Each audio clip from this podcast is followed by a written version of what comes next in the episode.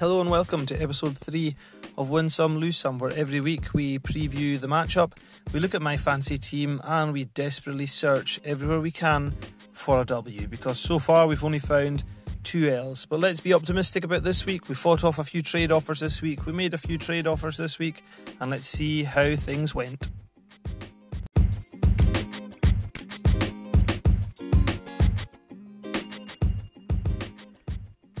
First thing to mention midweek is I didn't have anyone playing for the Panthers and the Texans. I did pick up Rondale Moore off the waiver wire this week without the intention of starting him this weekend because I've got Adams, Ridley, and Mike Williams, but I did have to fight off a couple of trade offers for him. They were very mediocre trade offers. Someone offered me Cole Beasley and Sammy Watkins for Rondale Moore, and I wouldn't want either of them sitting on my bench, so there was no chance of that. One of the guys in my league who had Christian McCaffrey was very disappointed when he went down, so he was open to trade offers from people. There was lots of ridiculous trade offers, and I made a couple of reasonable ones. I thought, offering even Lamar Jackson and Davante Adams up for McCaffrey, as well as Justin Herbert and a couple of other players that he had thrown in, which he didn't accept. But I was actually quite okay with that. The big talking point for me this week is the running back situation in San Francisco.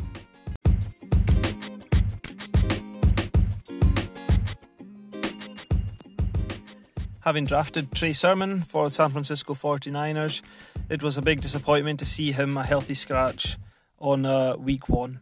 Eli Mitchell, though, I did then pick up for 47 FAAB points, as I mentioned before, but of course himself and Trey Sermon both went down injured in week two. Trey Sermon, quite embarrassingly, really, went down on his very first run. I know concussion is not his fault, but it was a wee bit cringe to see that happening to my lineup when all around me seemed to be scoring so high.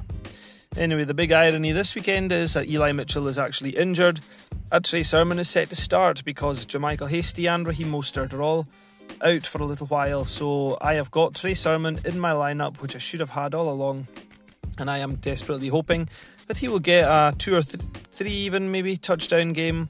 Uh, I know that's asking a bit much, but I'm hopeful he can get two and um, we will just see how he gets on. So the big news for me is that Trey Sermon starts, Eli Mitchell on the bench this weekend.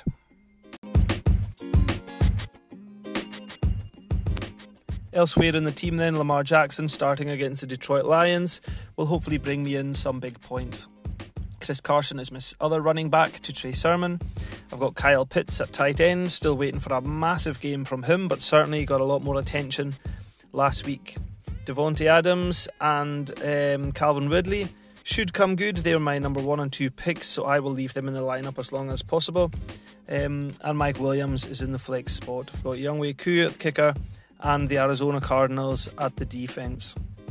I am open to offers that involve Davante Adams and Calvin Ridley, but obviously I would want someone big um, in return. You know, we're talking Tyreek Hill, we're talking um, Keenan Allen, we're talking DeAndre Hopkins, uh, Cooper Kupp. but I am fairly reluctant to trade them away because I know they will have a good game. Adams is definitely going to have a three or four touchdown game one of these weeks, and I would hate to see him do that in somebody else's team.